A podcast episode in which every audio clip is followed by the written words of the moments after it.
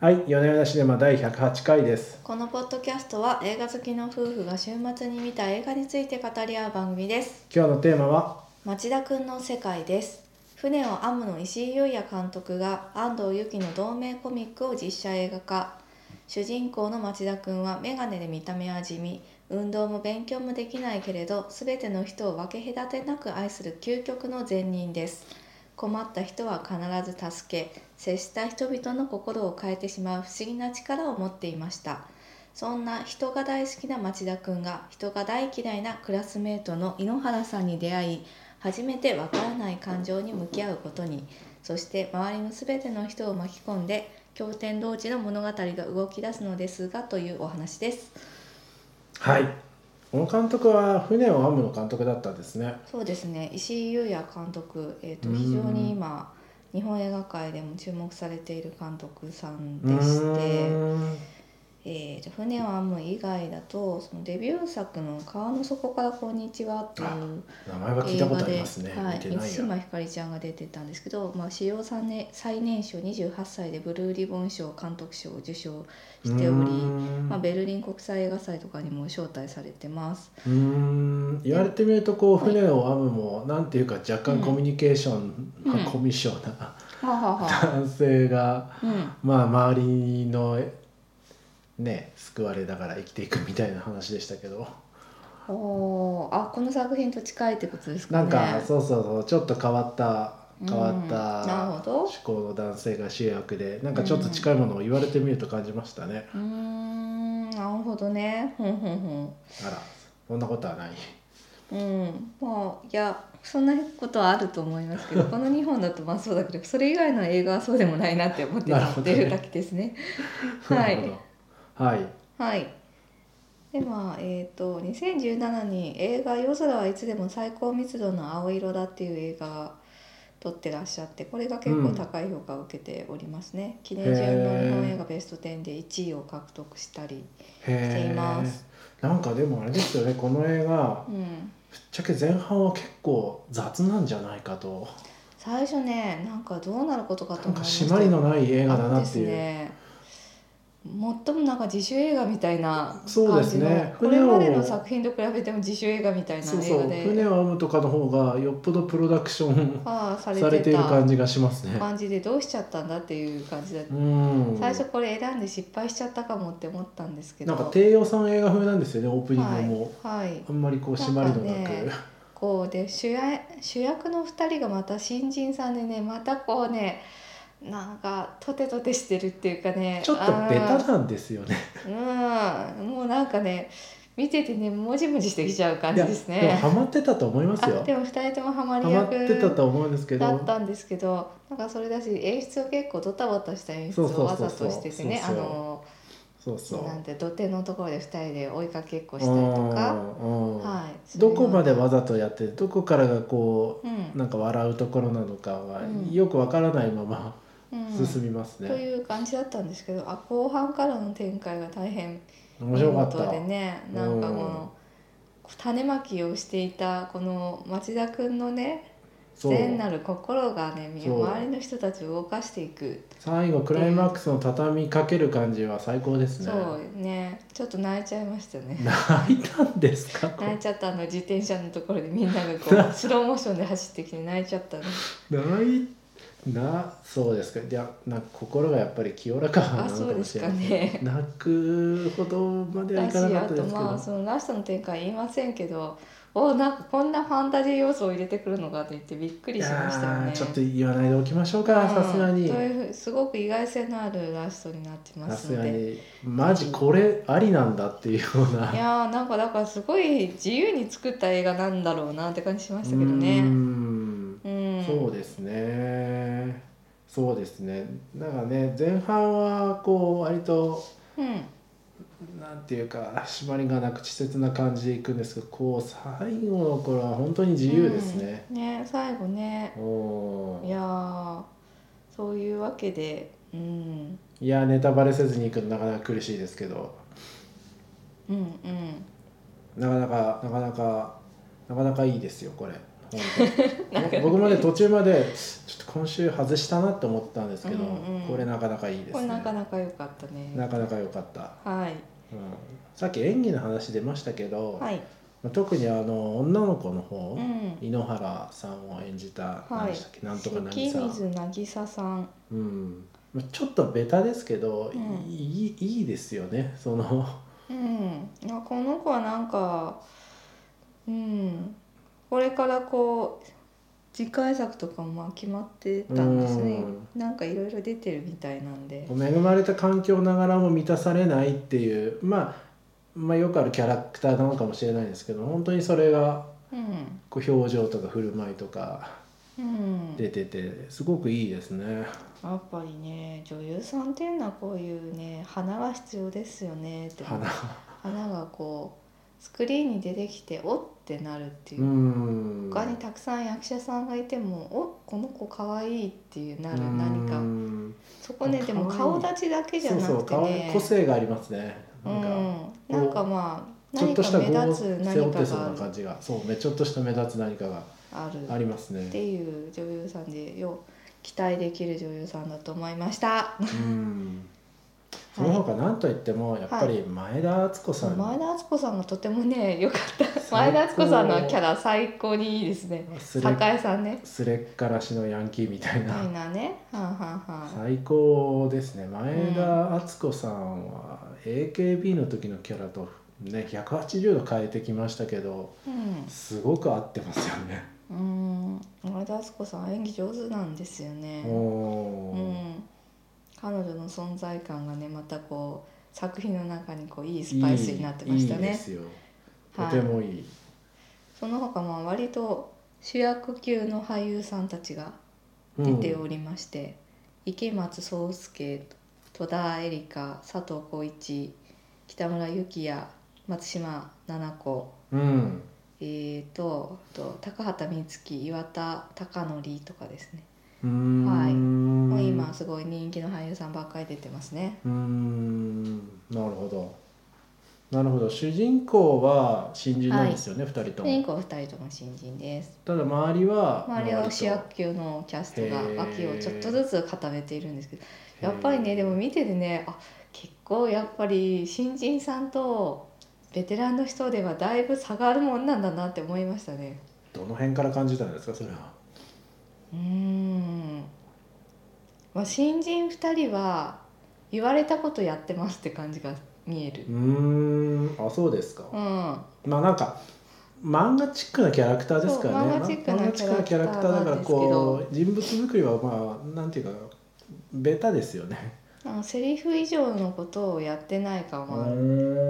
ーん他の人たちはやっぱりセリフ以上の何かっていうのが本人の中にもあってほうキャラクターになってるなって感じしましたね。ほおいやっぱねなんかそこにはやっぱり差があるもんなんだなって思いましたねうう。ーこんこは新たな発見ですね。なるほどなるほどそうですね。うーん高畑充希とかすっごい嫌な感じのね。あれですよねやっててあうのまかったですよ。先輩って言ってそう先輩近づいてくるあのそう方ですよねそうはい。あーうん確かにいいいいですよね、嫌われ役的な感じでうんうんうん。うんうんなるほどねその他印象に残ったシーンとか言っておきたいこととか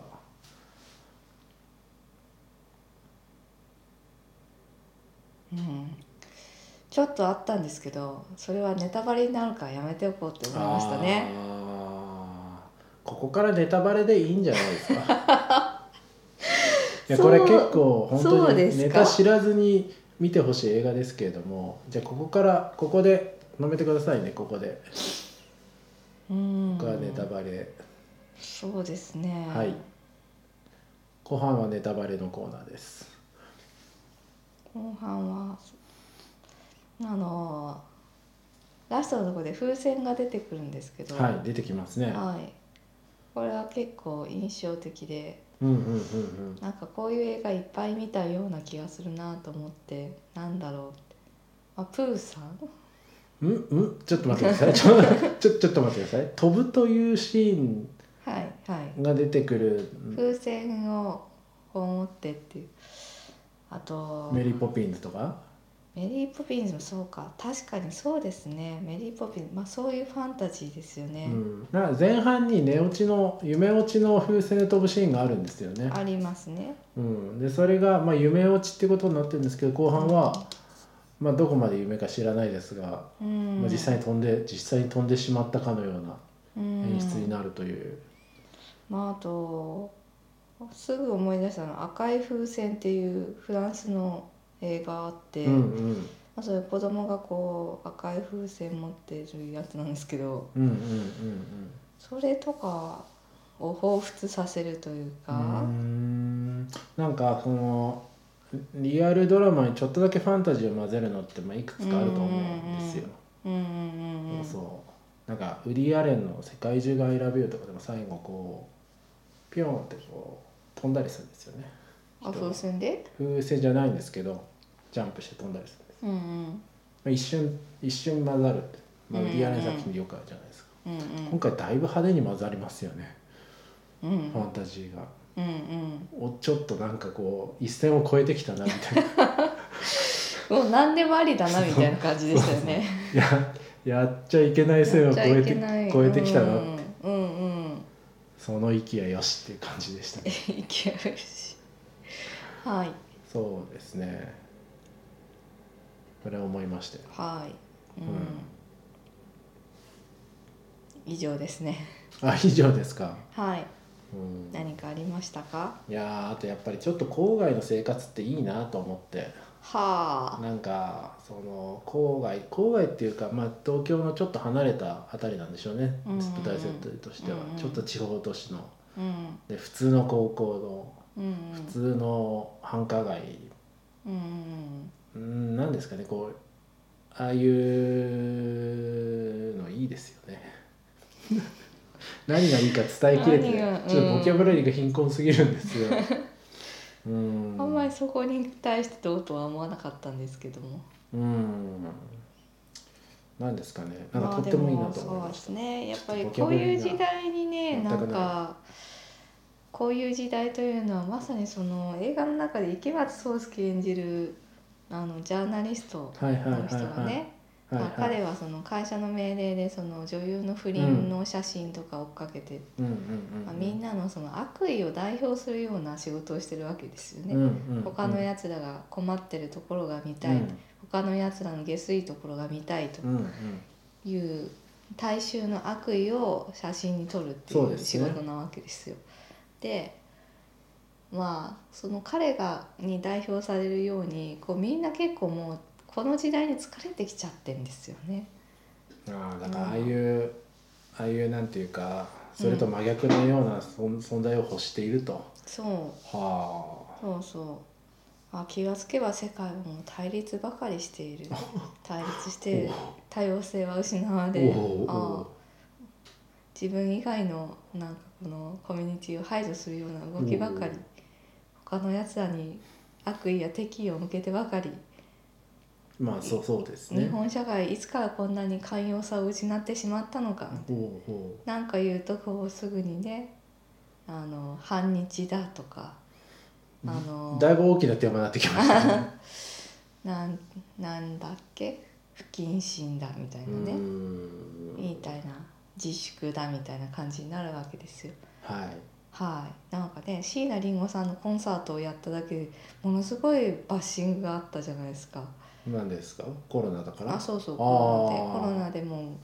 コンサートやりますって言ったら信じられませんみたいなあ。そうなんですかそうそう行かなきゃいいじゃないですか別に別にそうその人たちが行くわけでもないんですけど、ままあでもそこでね万が一うんクラスターが発生したらもうとんでもないですけどねあ、そうでしょうけど、うーん、まあ、難しいですねその話その話題は、うん実際にだいぶ発とはい生えクラスターも発生してますからねあーまあとはいえなんか今みんな自粛してるのってなんかそのバッシングを恐れてるっていうのが7割ぐらいなんじゃないかなって本当にそのクラスターを恐れてるっていうよりは開催をすることでその世間からの批判を浴びるっていうことを恐れてるのかなと話がそれてきたそれてきた はいそれで話そそういれうてき時たんですけど時代であるまあ、かそらうしいうて、時代大変息苦しい時代だと、うんうんそんな中でこの究極の善なる心を持つねキリストみたいな町田君の存在がみんなをこう清涼剤となって心を癒していくっていう物語なんでござんすよ。でこれうん今日今日ね今日というか昨日見て町田君の世界と迷ったのが「幸福なラザロ」っていうイタリアの映画だったあんですね。昨日のね今週はい何見るかって話でね、えーなんか私もねこう今仕事でものすごい疲れててはあ、はあはあはなんかそういう善なる心に触れたいなっていう気持ちがあったんですよあ、ねで。もそうですねちょっとここからちょっとはい、は若干私のうがったところかもしれないですが、あ、ちょっと引っかかるのは、うんあれ善なのかっていうの結構ずっと引っかかっててほうおどの辺にうーんつまり彼は若干共感力がないじゃないですか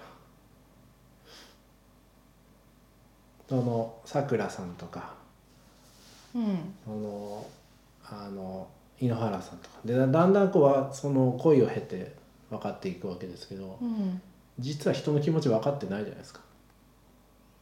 うーんまあうーんちとょっとと恋という領域においては分かってないんですようーね。んもうそうだしそのいやだからねななんですかねちょっと引っかかるんですよねまあなんか条件反射的に困ってそう外から見て困ってそうだからって助けているがうんあの本当にそのうん、この人がどういう感情でいてどうすべきかっていうところにうん、は想像が欠けている感じをしましてほうほうほうほうまあだかならんでその小学生が理解できる善なる心っていうのはできんだけどあそうそうそうそう僕は一そ歩う進んだところっていうのはできないあそうそうそういうあとそういうやつそういうやつあと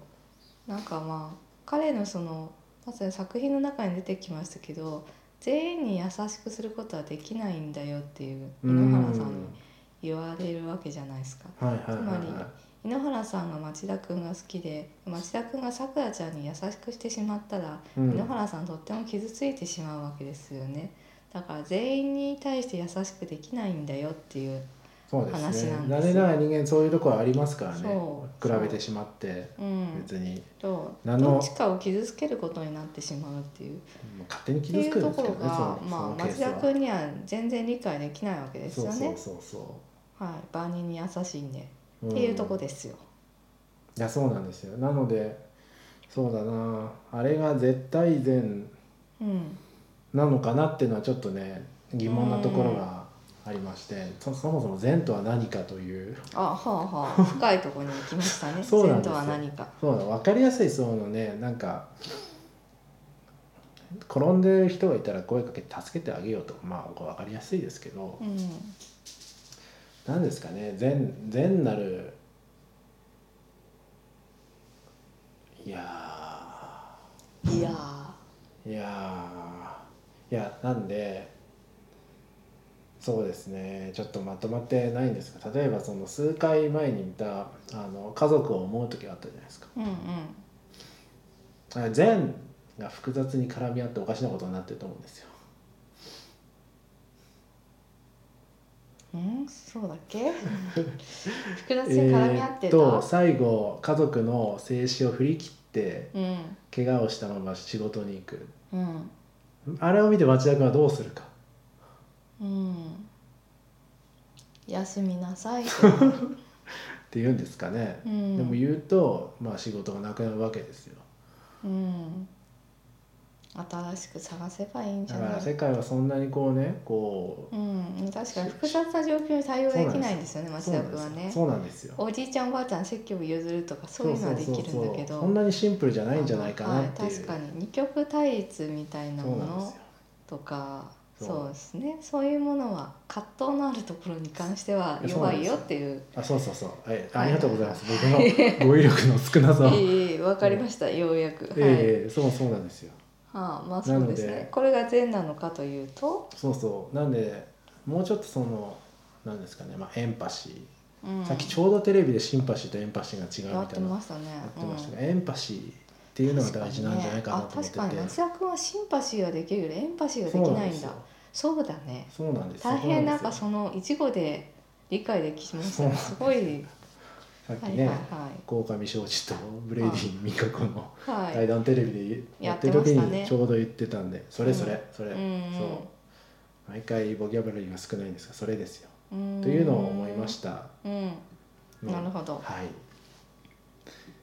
言いたかったことは非常今ですかからのね時代にはエンパシー必要ですからねっていうまあそうなんですよまあただそのなんかねこうあまりにも混乱した中でああいうシンプルなシンパシーっていうのが綺麗美しく見えるっていうのは全然悪いことじゃないと思っててうんうんまあ、エンパシーだけ感じるんだけど何もしないっていうのが一番よろしくなくて、まあ、シンパシーでまあね動けるならその方がいいのかなってや思らない善よりやる偽善みたいな話ですかねそうそう、うんういん、やこれは深い深い話になってきました善とは何かみたいなそうですねまあでうもん実際見るとなんか青春自主映画みたいな感じなんであそうそうでもそこはいいですよね青春自主映画をはい楽しむのはすごくいいですようんそうですねなんですかね急にこういうのもやりたくなったんですかね IC 監督がううーんんどうなんですかね、まあ、でもなんかこうやっぱこう土手とか川とかああいうところですよね青春が発生する のはああ確かにね、うんああいうのがないと青春発生しないんだなって思いましたよああまあなんかあの公式サイトか何かに書いてあったんですけどこのうん井ノ原さんがいる使われなくなったプールとか、はいはいはいあはの土手もあそこはこうダムになダムだ堰にないなんかってる水門が水門用水路になのってる入り口みたいな感じですねはなってるっていう、まあ、なんうんうんでその彼女のそのこう閉じこもってる状況を表すためにもああいうふうに水がせき止められた場所っていうのをわざわざ選んでるみたいなんですよね。ねあでもさすがですね、うんそれはそうかもしれないですね、でうん感情がこう押さえつけられてるんですよね、うんきっとねきっとねで最後水にたゆたうわけでああたゆたう、うん、たゆたうたじゃゆなたいう美しい表現ですね たゆたうってほどねはなかったけどまあうんたまに変なボキャブラリーが出てくるの がそうですね特徴ですうね、んうんそうですねあでもそうかもしれないですねこう水せき止められた水と水のないプールとうん雨が好きといううんうんあ話とそうですね水なんですよねきっと水で井すね原さんはずっと、水ですよ、うんうんうん、僕も魚座なんで水には結構共感を持っていましてなんかよくそれ聞くんですけど本当ですかね魚座の人はそんなこと言ってる人聞いたことないっすよ水の水それ星座占いとかに書いてあんのいろいろ書いてあるしいたけとかにも言う聞けばしいたけとかにもしいたけに書いてあるかどうかあは知そうらなないんですだけど魚座の人は水が好きそうですよ私獅子座なんですけどどうしたらいいんですかあ地位と権猫力地位と権力です けどおいいや自分いや知りませんけどはい私の勝手なイメージですけど、はいい、だいぶ脱線しましたねうん、ですねはいでもなんかあれですね前回もあれですねでも話変えますが、うんこのポッドキャスト、まあ、前回も新聞記者でうん日本映画続きがました、続くの初めてですねうきっんとけど、ねなんか面白いですねこう見てみると、うーん日本映画ね、うんそうですね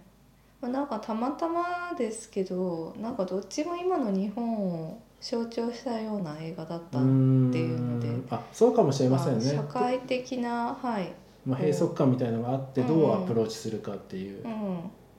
真ん中から殴りに行くかそれともね違うまあ価値を見せに行くか、そうですねそういう感じがしましうたね。んそうかもしれないですねこうしてみるとやはり映画はねこう映画を見ると時代がわかるなって感じしますね。時代の鏡ですねうんしましたしましたはい。はいというまあ話もありつつもあのぶっ飛び青 春映画としても純粋に楽しめると思いますちょっと最初ちょっとね最初ねそう皆さんちょっと不安になると思うんですけどわた我々も不安になりましたけ大丈ど夫です最後まで見ていただくとねあなんか見てよかったなって思います思いま思いますうんということで今週はこんなところですかね、はい大体言えましたかはいはいじゃあ今週はこんなところであはいりがとうございまあしりた、がとうございました